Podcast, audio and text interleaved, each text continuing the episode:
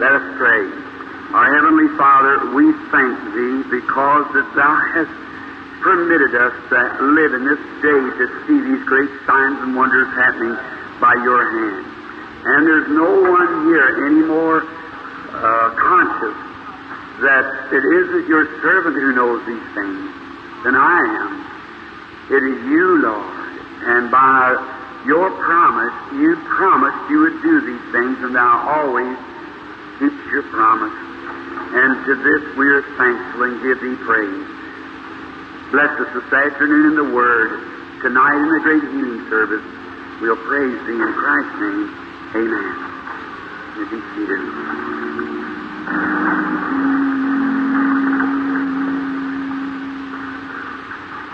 I was just trying to think a few moments ago, if you'll step that just as high as you can. I, anybody ever had the flu?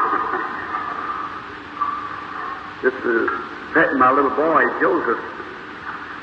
I think I must have caught his bad cold. And uh, got a very bad throat. I've got a preacher's throat.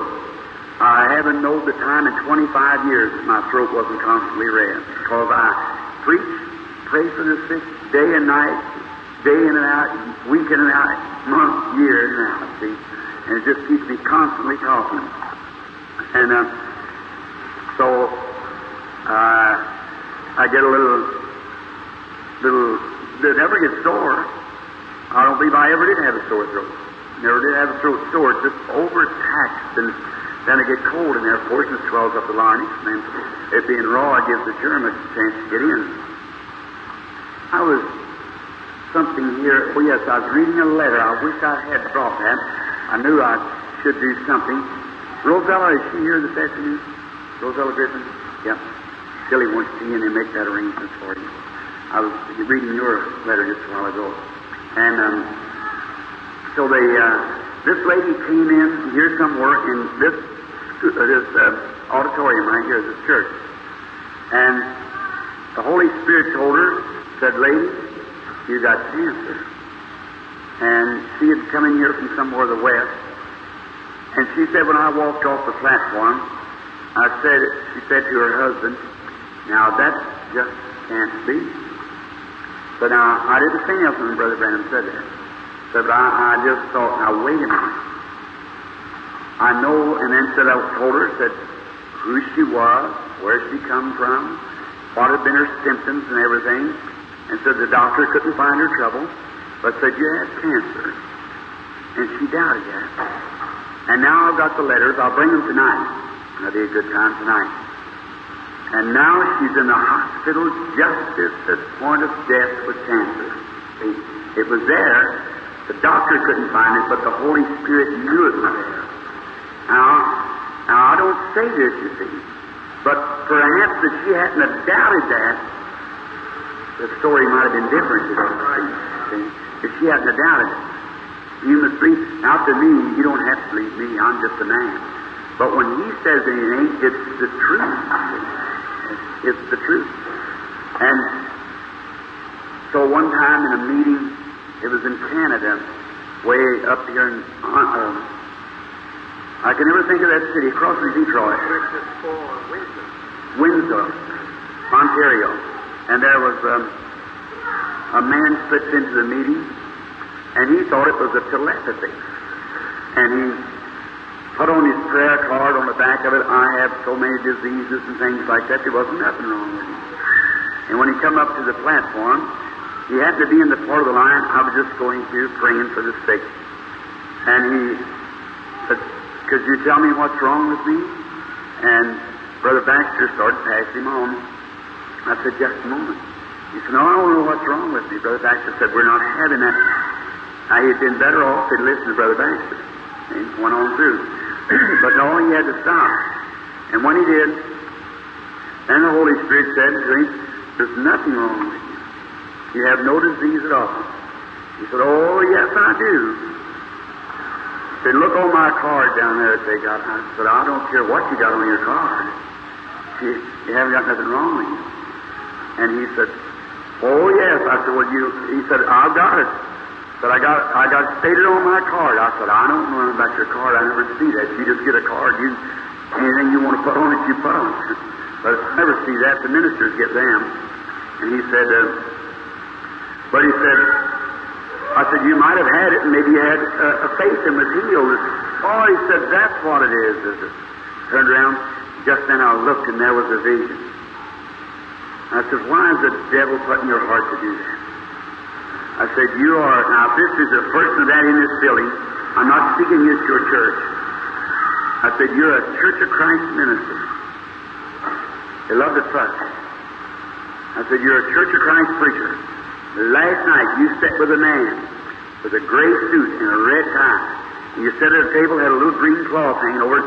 There's a blonde-headed woman sitting next to you, and you said it was telepathy. And you come to this meeting today and wrote that on there, thinking you could pass it through and make a telepathy out of it to uptrip God's Spirit.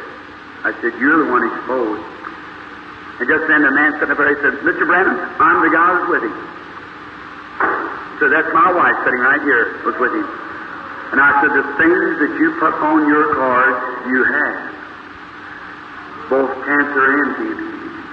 He fell down on the platform, but last time I heard him, I never heard no more, just a letter from some of the people that is in a serious condition.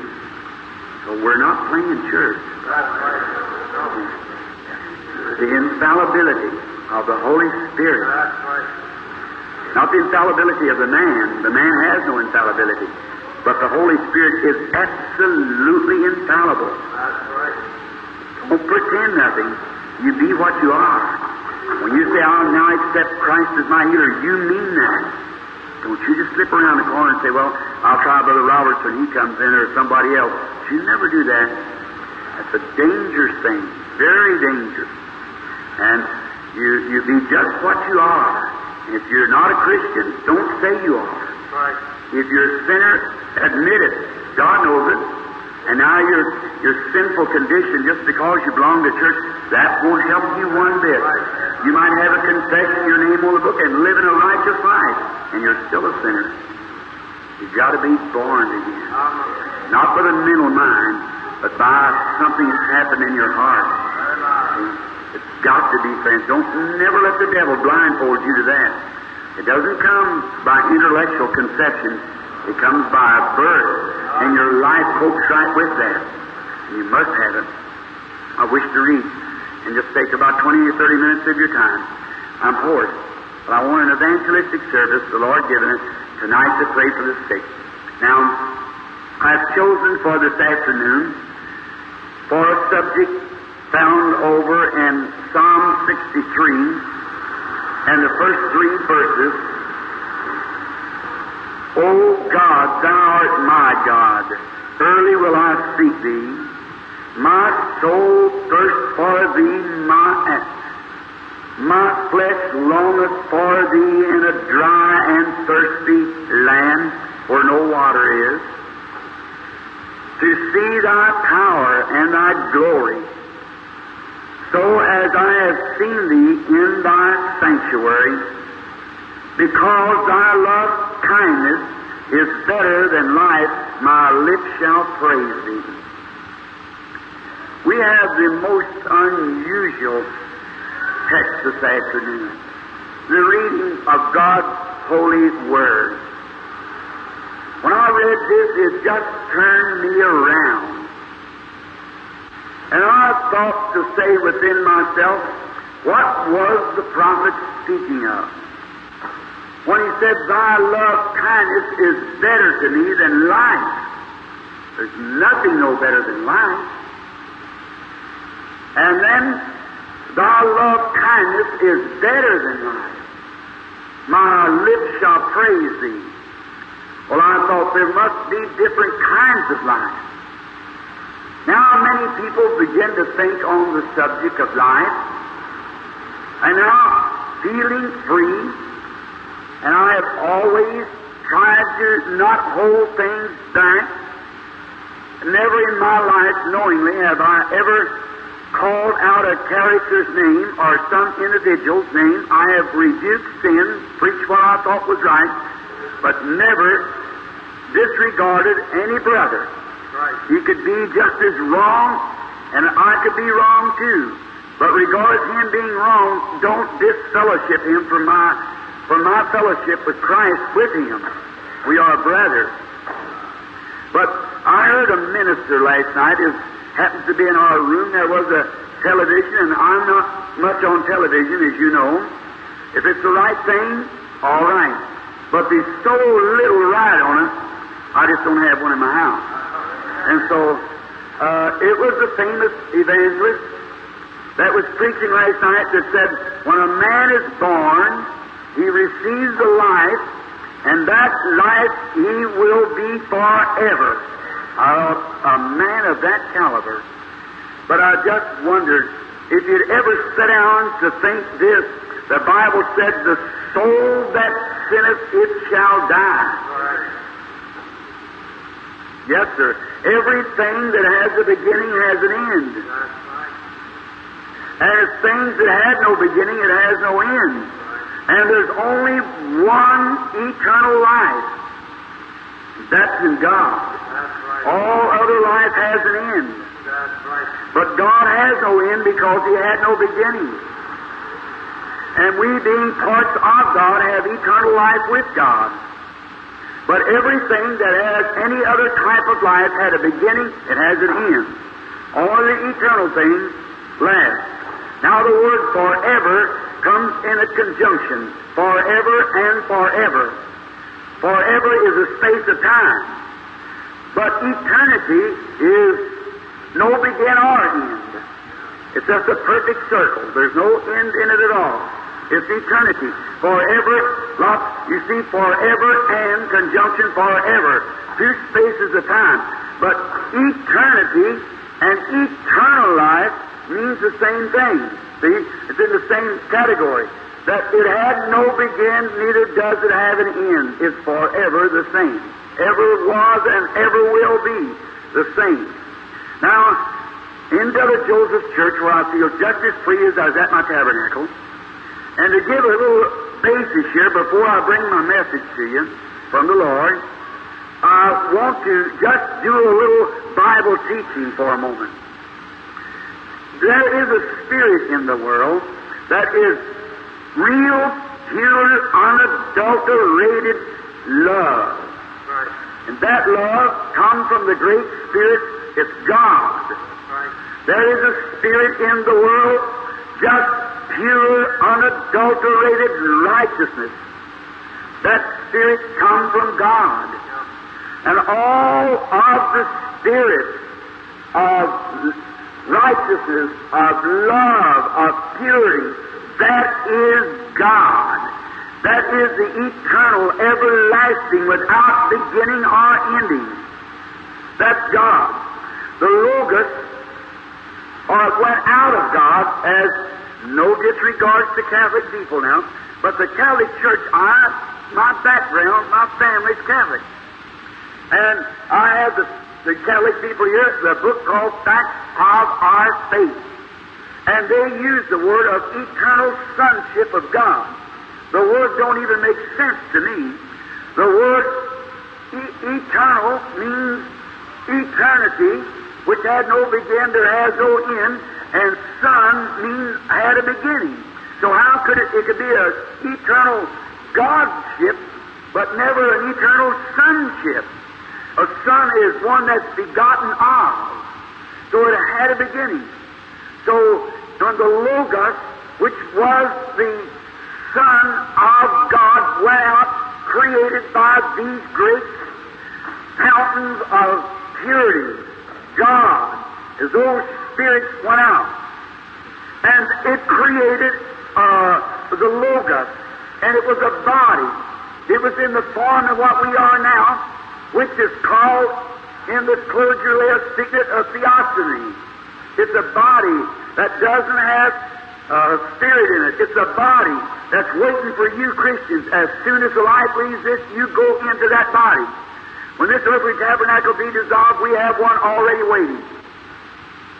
A theophanies. Now, when God was in theophanies, which was Christ in the making, then that theophanies became flesh and dwelt among us. Then that was to redeem. He came from there down to this to redeem this creature, give it life, and take it back up into the eternal one. There's only one eternal life, and that lays in God only, and God only has eternal life. And we have been privileged to become the sons of God. Then that word, he that heareth my words and believeth on him that sent me, hath eternal life. The Greek word zoe there used for God's own life. The creature that accepts him becomes a part of God, is just as eternal as God is. Right. There's no reason for us to doubt that. It's God's everlasting eternal word. And everything that had a beginning has an end. So what word did, word did sin begin? Sin began at the Garden of Eden, and sin has an end. So if David cried, "O Lord, my God, my soul is thirsty for Thee in a dry land where no water is. For Thy love kindness is better to me than life," there must be two different types of life. And there is two types of life. And when a man is born in this world, he's nothing but a product of sin when he's born, because he comes sexual desire. He's just a product of sin. The Bible says he is. He's born in sin, shaped in iniquity, come to the world speaking lies. And yet he's got life. But that life is a perverted life. That life was Satan cannot create life. He can only pervert what God has created. Satan has no way to create. There's only one creator, that's God. Satan couldn't heal, medicine couldn't heal. There's nothing else can heal but God, because He's the only creator. And anybody that's intelligent would know enough to know that there is not a medicine or a drug or nothing in the world that could create life. God is the only solemn one, and in creation alone. For He said, "I am the Lord that healeth all of thy diseases." Now we see the different types of life. That's the reason this man's born as a product of Adam, which was the product of sin from listening to his wife, and the wife was a product of sins come from Satan. And Adam followed his wife out, a perfect type of Christ, going with his, the bride to take her sins. As Adam took the sins of Eve and left the Garden of Eden, not deceived, but willingly walked out with her, so was Christ, not deceived. Satan could not deceive him, "If thou be the Son of God." He knew who he was, but he deliberately walked out and took sin for the church. These are sin barriers. And now, everything that come out of that cycle of eternal life, when that goes back into its cycle again, into that ceaseless eternity, not one shape, form of sin in any way will ever enter. I hear one Baptist preacher bleeding a hole in it. Notice, that's got to be cleansed, that person's got to be cleansed, and there's only one thing can cleanse him, that's the blood of Jesus Christ. Nothing else can do it. So I wondered then, when he cried, "Oh God, my God, Thy love kindness is better to me than life." There must be two different kinds of life then. And I begin to study it. How could it be two different kinds of life? Well, I begin to think that many people think when they're out here on the street running around and places that they're living the life. That is the thing. I've watched young mothers take their children and teach them tap dancing. Well, I wanted to have her little life. I've seen young ladies strip themselves down to just enough clothes that the law would let her put on and go out, and she says, "I'm really living the life."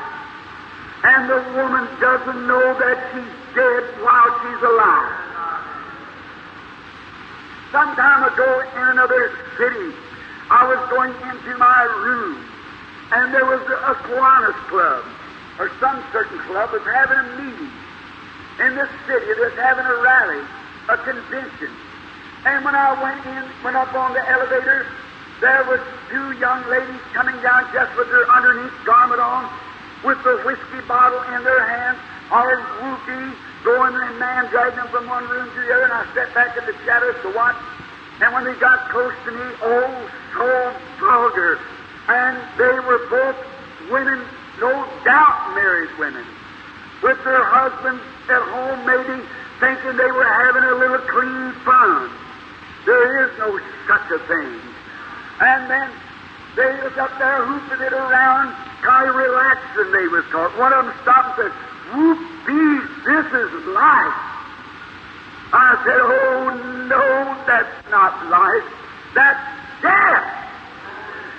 The Bible said, "She that liveth in pleasure is dead while she is alive." The Bible said that. And this many times that the devil tries to tell you that that's life, but that's death. And notice also that that life becomes so miserable till people take that life. Take a gun and blow their brains out. There'll be many of them in Chicago perhaps this summer. There'll be many of them jump from the towers and drown themselves. There'll be people in Chicago the next few weeks turn their gas chambers on, kill themselves. There'll be some deliberately drive in front of automobiles and kill themselves. There'll be some take poisons and suicide on every hand. That kind of life becomes so treacherous, so we know that the prophet wasn't talking about that kind of life. That's death. That's death in a form of life. That's what Hollywood has done for the United States. It's perverted. It's stripped our women. It's, it's done all kinds of evil things. It's made our man. It's produced things here that's perverted the real stream of life into death. Even our nation is dying. I was speaking a few moments ago with my wife when we were sitting in a little place, and there was them women coming in there, each with a cigarette, and some a little girl sitting there with her eyelashes pulled out and painted like the devil, way back and hooked over sideways, and she was standing up, poor little thing, not no older, about eighteen, smoking a cigarette and drawing my way down, making an awful thing to scoot the smoke from her nose, not realizing she was dead in trespasses and sin. You defile this temple, God will destroy it. What's the trouble today? We've got too many weak pulpits that's afraid to preach an eternal burning hell and to warn the people of the things and letting the church go just as sloppy and sloppy as it can be. And I said, "Honey, where could we start from? Our nation is corrupted. Our politics is as rotten as it can be. Our factories and our economics is just as rotten as it can be. Even the car industry takes you six or eight months to get the bugs combed out of your car. It's on line, symbol line, throw it together. What difference does it make? Our womanhood is broke. Motherhood of America is Christ. The morals is as rottener than any nation there is in the world. What's the matter? It's because they have loved the things of the world more than they've loved God, and they got it perverted." Exactly right. Not only that, but our churches is crushed. Little old pulpit, sissified preachers that stands up, and I ain't criticizing no certain one, but they stand up and it's a meal ticket, it's an offering, or it's a proper aim to get on television or on the air. I wouldn't sell my birthright to Jesus Christ for all the televisions and popularity there is in the world. Uh, life means more than these nasty, ungodly things. I'd rather have favor with Christ than to be the president of the world. What a condition the world's got into. Here not long ago, I know of a church in our country, and many of them throughout the country, that they just have what just carefree. And I'm not scolding people. But, brother, I've got the answer at the day of judgment for the messages I give to the people. God's the only thing He can do. No, nothing can save this nation. It's God. There cannot be no worldwide revival in this time. There's nothing to build on. He's as rotten as it can be. When it comes to a place that is vulgar and dirty, a place is Paris, France, which has been the seat of Satan for the hundreds of years. Women, vulgarity, nastiness. One day, we used to go there twenty-five years ago and get their designs to run on our women. We've got so low till they come over here and get our designs to put on their women. Right? Newspapers and magazines. Fix it up. And the poor people are waiting in it. There's only one thing the Holy Spirit's doing. That's salvation, what He can, the elected of God, to pull out. So for me, as long as I got breath in my body, I'll call out and condemn the thing. I can't stop it. God said it would be there. I can't stop it, but I'll give a voice against it. That when God plays over His tape recording at the day of judgment, they'll know that they was told the truth anyhow by the word of the living God, and God confirmed it with signs and wonders. They'll be up to them. Right. Listen, friends, God created a man to thirst. God put thirst in a man. A man was made to thirst. And do you mean to tell me that you would try to quench that blessed holy thirst with the world and with the devil's program? You'd try to quench that thirst with drink and whiskey that God put in you to thirst after Him? There's something in man to thirst. God made that thirst for a man to thirst for Him. Right. But you try to quench it with pleasure. And this American people has quenched it with pleasure. Mad! That's right. That blessed holy thirst. You strip yourself on these beaches. You lay in these pool rooms, playing cards, social drinking, all this nonsense that you do, and stay home on Wednesday night watching the television instead of going to church. What are you doing? You're trying to quench that holy thirst. You've got to quench it some way, and you reject Christ, and the devil pours his slop into you. And, and you think that you're right, but the Bible said there is a way that seemeth right unto a man, but the end thereof is the ways of death. Death is total annihilation, separation.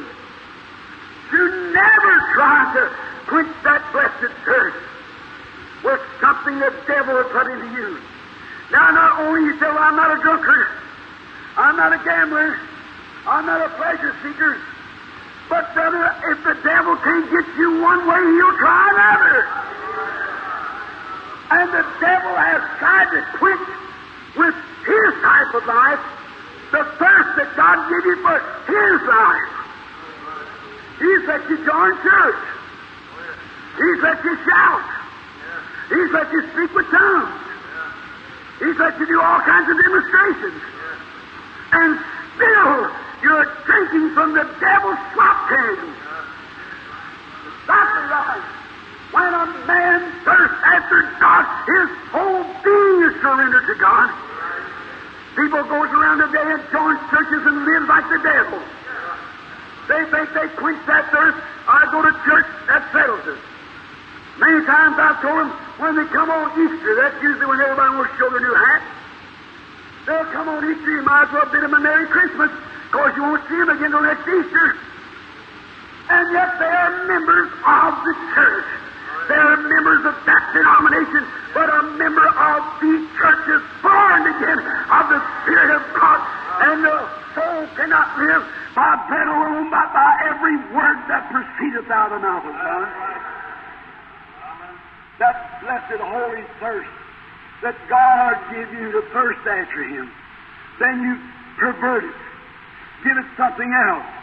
That hunger, that thing that you want to do, test out and see what it's thirsting for. See what it's after. Listen to what David said here. My soul thirsts after Thee in a dry land where no water is. Oh, could you imagine being in a dry land where no water is? That's taking a, like taking a fish out of the water. It'll kill him pretty soon. And the real born-again saint of God, not just once in the morning when he get up, but all through the day, that blessed thirst calls out for God. And you'll smoke a cigarette to quieten your nerves instead of praying. And a member of the church, you'll take a little sociable drink and call yourself a Christian to quieten your nerves instead of letting God quieten you. Love Him. You'll go out and throw your arms around some other man. Have a little clean front. Have a little date on the side.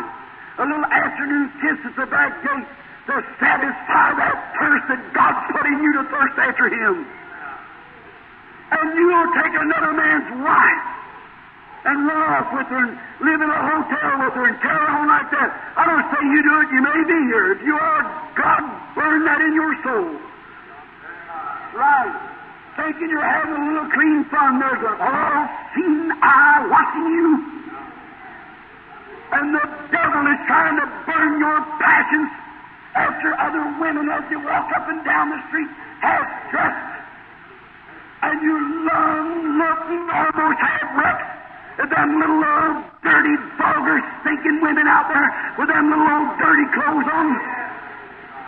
And you, man, that let your wife do that, that shows what you're made of. That shows what kind of a man you are. A man is the head of the family. He's the head of the house. But today, the woman's head of the house, head of the factory, head of the church, and everything else. Because it's become a conglomeration of sin, and Satan took Eve, and he's still using her. And America is a woman's nation. Not long ago in Germany or Switzerland, some lady said to me, a Christian woman, she said, Brother Branham, I'd like to go over to America. I hear that the ladies are really, well, they have the big sway there. Not in Switzerland. No, sir. But we are there. I said, but here's what follows. It causes prostitution. Right here in Chicago, according to your paper, you have two thousand abortion cases every day. two thousand abortion cases. two thousand innocent babies die every day because of filth. Now, can you have a revival under them kind of circumstances? How many prostitutes hit the street last night, and man with other women, and women with other men, and little girls turn them all, and up and down the streets of poverty, end up on Skid Road out here. I walked through the city last night of Chicago. Look what was going on. How can you expect the Holy Spirit to sweep a revival over something like that? It's got to have a place to anchor. And they go to the churches out here in the morning and hear the little pettified sermon about something, go back home and think they're Christians. And close the church up. If the pastor preaches more than twenty minutes on the roses or who will be the next uh, president or something like that, they'll fire him and put a new one in. That bunch of hypocrisy, hell-bound, vulgar, pleasure-seeking. The Bible said to be heady, high-minded, lovers of pleasure more than lovers of God, truth breakers, false accusers, incontinent, and despisers of those that are right. God give us old-time Christianity, born-again experiences. That thirst, that thirst is in you, but it's for a purpose. Woman was made of woman for man. Man was not made for woman. Woman was made for man. But a woman was made for a man. Not M A N, M A N. Not man, many of them, but singular. Right. But when they serve them oil, when they scandalize themselves and man the same thing, you're perverting the very cause that God made you a woman or a man. Then you call that life. It's death. Then you go to church and join church and put your name on the church and become a church member and live like the world. It's perverting the very thing that God intended you to be. That thirst that God put in you to be like Him and to love Him and thirst after Him. The pastors and the churches and yourself, you've robbed yourself in that wonderful, blessed thing that God ordained for you to use. That thirst. Thirsty. Thirsty. Oh, if the Pentecostal church would only satisfy thirst in God instead of trying to follow some evangelist or some emotion or some little ism or little sensation, how much better off it would be. You follow the Holy Spirit in divine love instead of sensations and little gifts and things like that, how much better off you'd be. God don't want you to run after gifts. He wants you to thirst after Him. Notice, David said again, as being a psalmist, and he was a woodsman. He lived in the woods. He knew what it meant to be in the woods. He always wrote of the still waters and green pastures and the shady places. He knew what it was because a shepherd has to find those things. He has to know where those beautiful places are. Many times have I been into the desert, riding out there to a place where I had to lead my horse. Poor thing was so much out of water. We couldn't have either drink, the horse, or I. How we would thirst, oh, if I could only find a track somewhere to get back. And then when you get to that state, the devil begins to show you mirages. You know what a mirage is? Did you ever go down the road and look and see the sun shining on the road look like a lot of water? Oh, it'll fool you. You're not long ago, I see where a bunch of geese coming from Canada, or ducks. And they seen one of those on the road and fell in the road and they all burst it open. They thought it was the water. Oh, the devil's got a many a pitfall for the people. It looks like it. I've seen people thirsting. Well, they run to these places and fall into them, look, think it's in water. Looks just like a big running water. They're falling up on their head thinking it's water. It's nothing but hot, burning sand. And the devil told you, little lady, and you, sister, that if you do all these things, and you, brother, if you do all these things, and have a little social, that old narrow-minded stuff, well, you don't want to listen to that old crack preacher.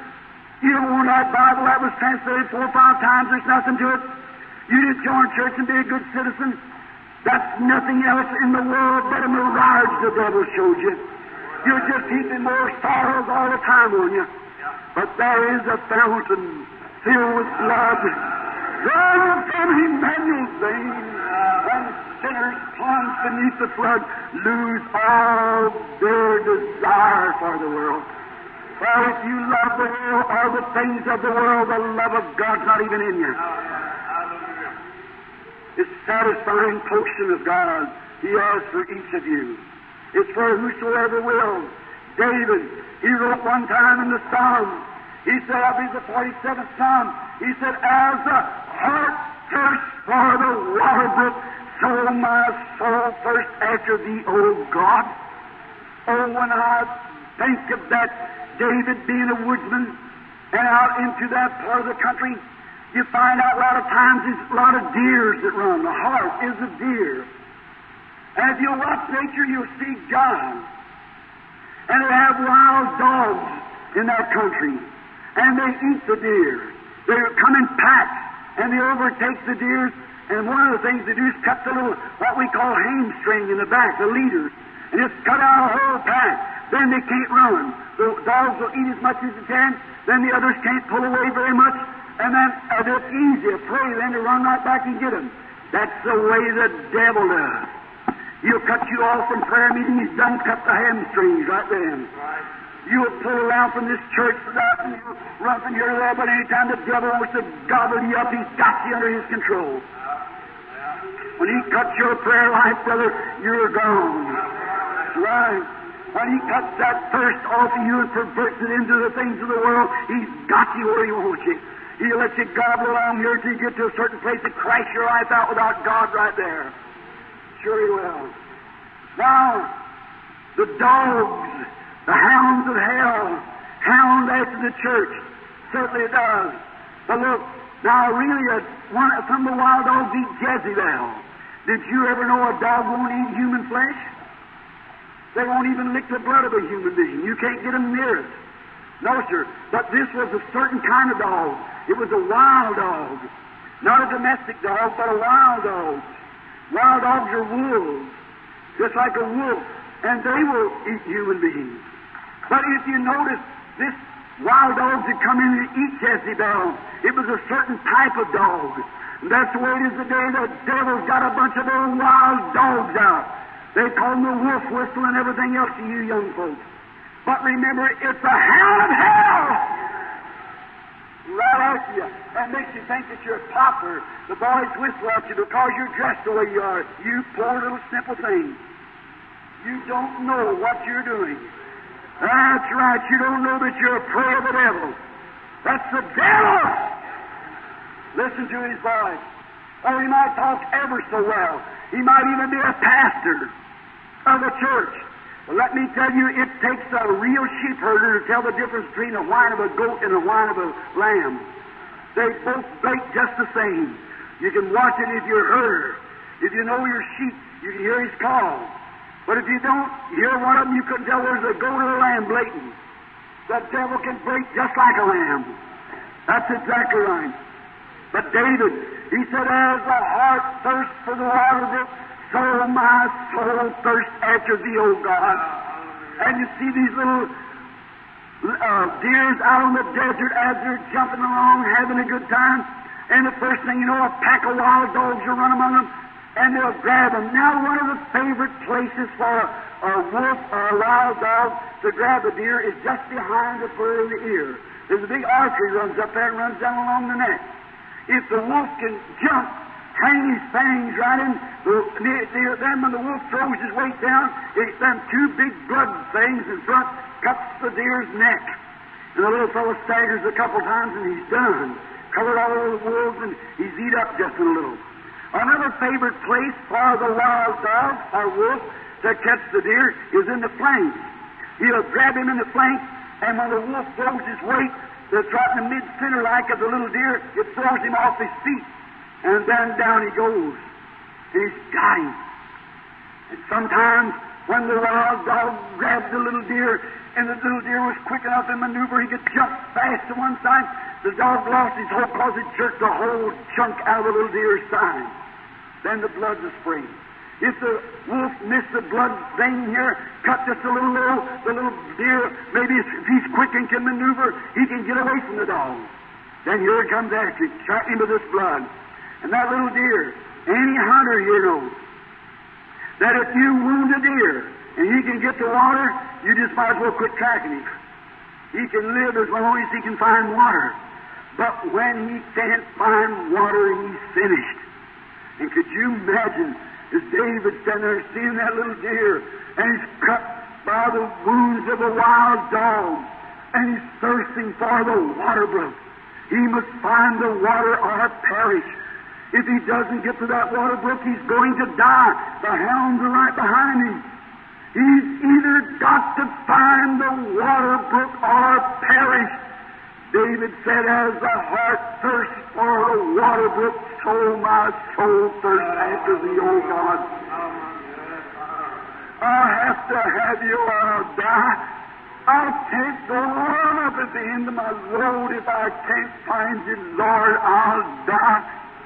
Blessed are they that hunger and thirst for the water brook, where they shall find it. Yes, there is a fountain filled with blood for every sinner, drawn from Emmanuel's veins. You who thirst and long to be righteous, there is a fountain open today for you. The hounds of hell might have wounded you. They might have cut you this way or cut you that way. They might have thirsted and drunk your blood and sent you to these places and pleasure crazy. If you really want to get over it, there's a water brook open today. That's the love of the Lord Jesus Christ, His Spirit flowing free as the Holy Spirit.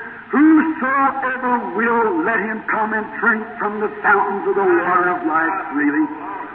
Whosoever will, yes, black, white, brown, yellow, whatever you may be, Methodist, Baptist, Presbyterian, Church of God, Church of Christ, Catholic, Pentecostal, whoever you are, young, old, middle-aged, there is a fountain open, and the waters of life is flowing freely, and the Holy Spirit saying, "Come all ye that labor and are heavy laden, I will give you rest. Blessed are ye when you hunger and thirst, for I will fill you, you shall be filled.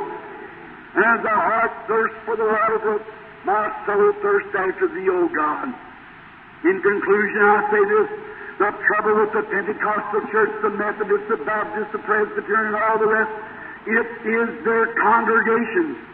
If that congregation really thirsted for God, it would send that little old preacher out of there and get him somebody in there with preaching the gospel. Right. You can't go to town today, you merchants and you businessmen, you're in this convention. Are you shoe man? What if you put the old-fashioned button shoe that the woman used to wear? You got a shoe hook with it when you bought it. What if you try to sell that shoe in Chicago today? You think it'd have any business? No, sir. And it's got five times the letter that these little stilts that you build for women with a little peg like that, their toes sticking down, their heels sticking up.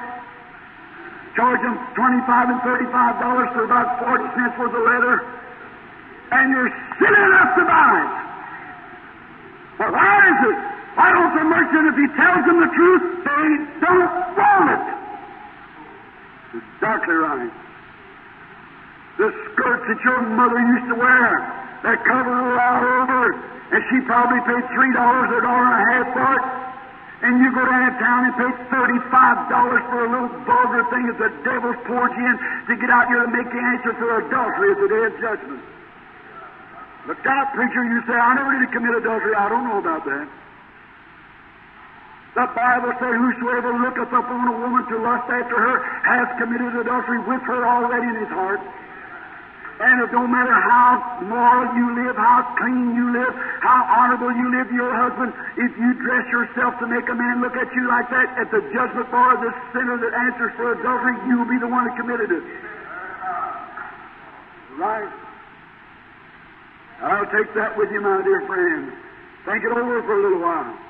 "Whosoever," said Jesus Christ, "whosoever looketh upon a woman to lust after her hath committed adultery with her already in his heart." And before he could commit adultery, the woman had to present herself in that way. As she poured herself sexy looking out on the street, no matter how clean she is morally, she's adulterous. In God's book, there's your Hollywood, there's your devil. You might hate me for this, but brother, at the day of judgment, you'll see I told you the truth. Yeah. That's exactly right. Now clean up, straighten up.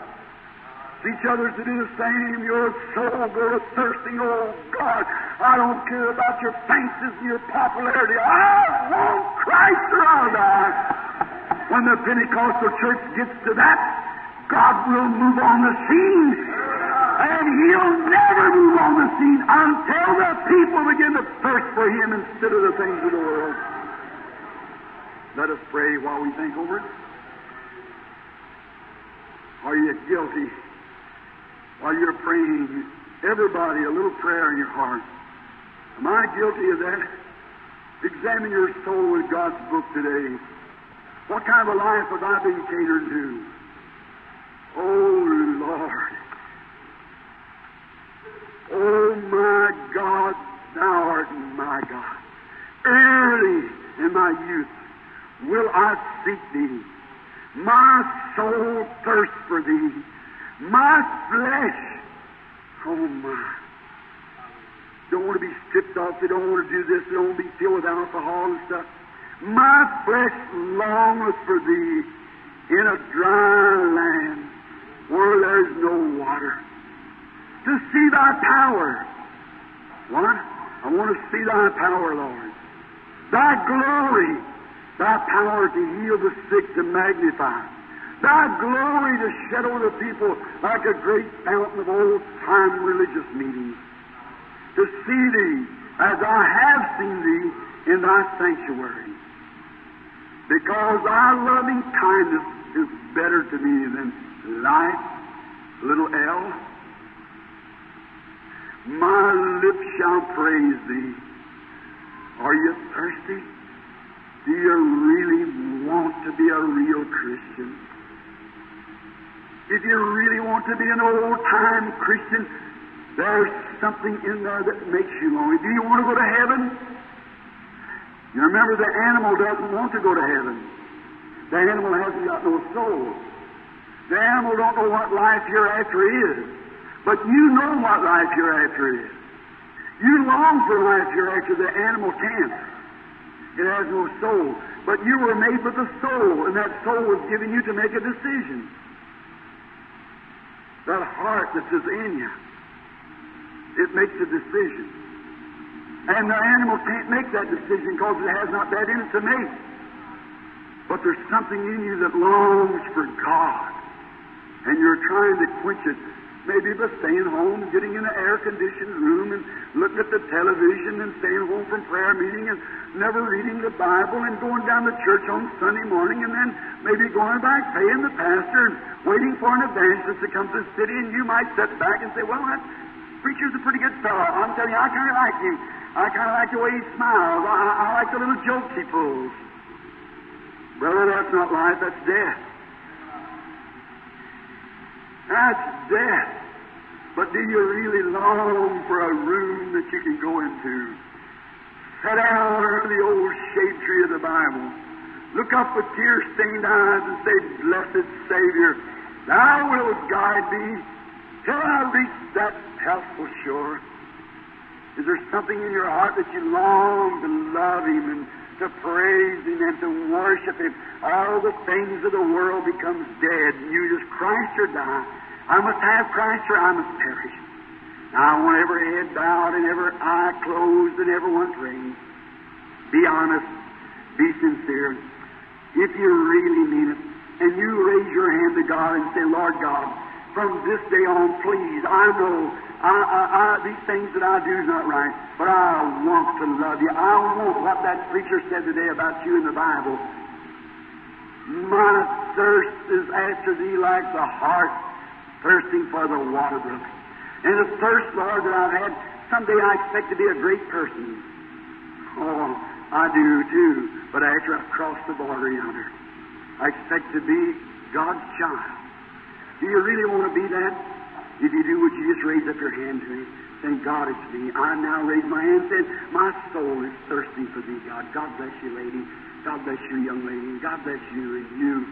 Someone else, God bless you. God bless you and you, lady. God bless you, sir. You, lady, you might be church members. I don't have nothing to do with it. You can be a church member just as black as a hornet out here on the street. I know you say that's hard preaching, Brother Branham. If you come here at nighttime or come any other time and watch around the lights and see the things that the Lord Jesus does exactly in the Word, surely I should have some conception of what Christ means. I know this one thing, brother. The devil has perverted life. He has perverted the church action. He's perverted so much, he's perverted the people. It is the hardest thing in the world to get the people to see the actual truth. It's right. Oh, they miss it by a thousand miles. Do you really long for Him? If you do, would you raise your hand again? God bless you. Now, just keep praying. You that's longing for Him, I wonder if you could walk down here just a minute and let me pray with you just a minute. Would you just get up out of your seat quietly? I'm going, I ain't going to call. I'm going to let the Holy Spirit call.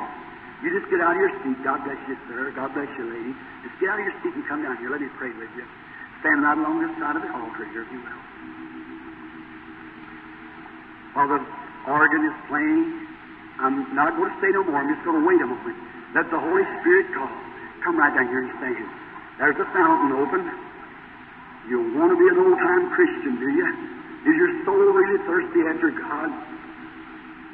Would you rather dress decent, be just a little hot, as you call it? Anybody knows when you take your clothes off, you get hotter. certainly. Go to a desert somewhere where they really have heat. Certainly. You say, well, I'm like that side. That's good. People just coming up and coming down the aisle from this little group this afternoon. Many are gathering around the altar here. Come on up. If you're really thirsty, have you been bit by the devil? You really want to serve God. You want that thirst in you. You want it satisfied. If you do, come on to the sun. Or have you got to a place where you've been so seared and so hard and callous, so nothing can touch you no more? Then you cross between this, between life and death. I remember it. If I be a servant of God, God will speak that I tell the truth. There's people that actually believe that they are right, and they're wrong. There is a way that seemeth right unto a man, but the end thereof is the ways of death. If you haven't been born again of the Spirit of God, and your whole desire is to love every day, every hour, every minute of the day, when you're awake and you're on the bed, you're praising Him, and your love is for Him and the things of the world, all this modern stuff is all dead to you. You better take your place at the altar. Oh, we wait just a moment longer. Now, take the fountain, please, real slowly while everybody's talking. There is a fountain. All way down. All from Emmanuel.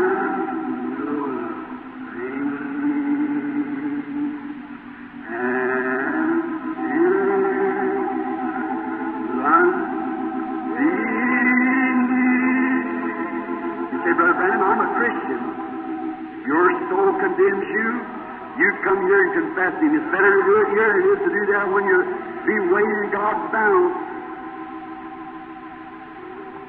God, there you see? God bless you, Sailor Boy. Oh, there's you. Just be free. The Holy Spirit's speaking. That little heart in you, He's moving.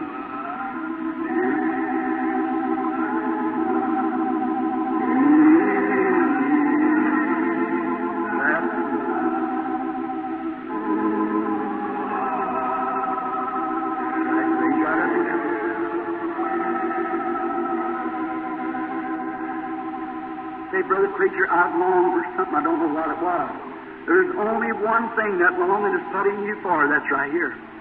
Here's where you long to be. The devil's trying to get you not to see it, but I'm praying you, my heart is, I'm saying, your God, open the eyes of their understanding. I love you. As Brother Joseph Bose said to me many times, Brother Branham, Chicago loves you and I love Chicago. But listen, a real daddy will be honest with his children. If he has to whip them sometimes, he, he's a real daddy. Yes, sir, a real dad must correct his children. Friends, I want to tell you, don't you never try to get to heaven outside of that deep longing and love of God in your heart. If you haven't come acquainted with that great fountain that I spoke of at the beginning, where God gushes forth, now He perverts that, you see. As it comes forth, Satan perverts and says, oh, well, this and this and this. Be careful. It's got to be genuine.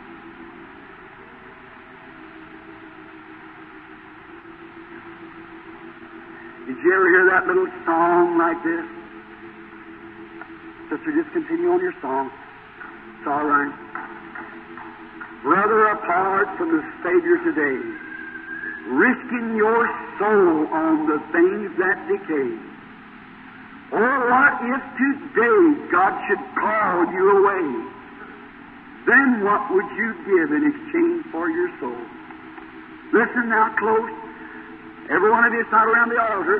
Search now. Then when you stand at the bar by and by, and when you're weighed in God's balance on high, if you should be sentenced forever to die,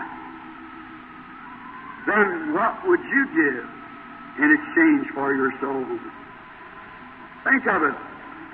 That rain may be in the next half hour for every person in here. How do you know this is not your last opportunity?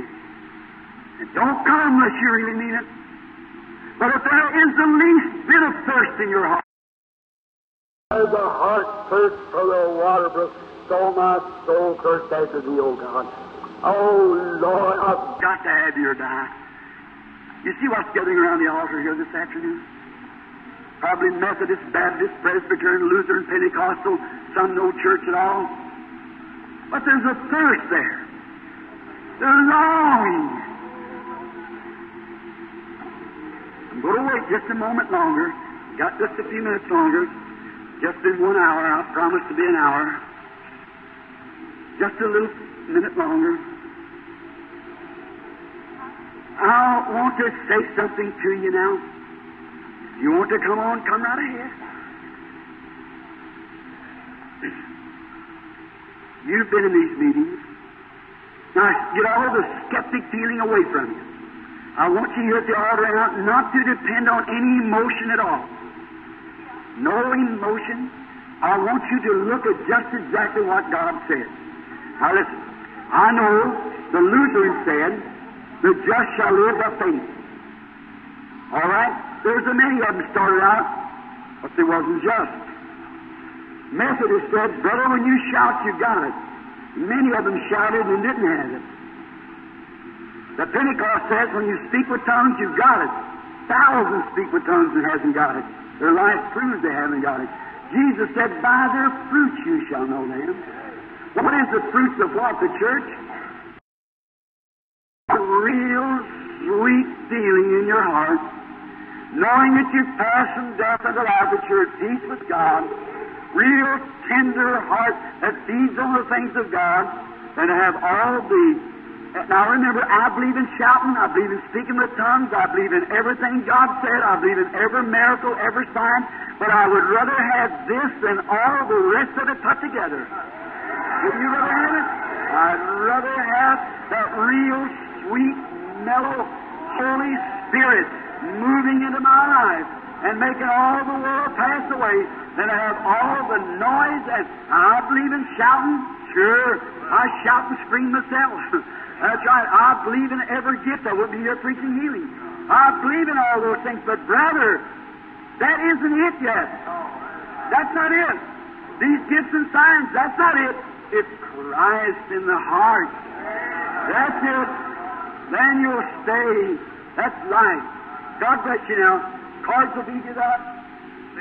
Six o'clock. And now, the Lord bless you. I'm going to turn the service to the pastor while I go to pray to make ready for the healing service tonight. God be with you till we meet.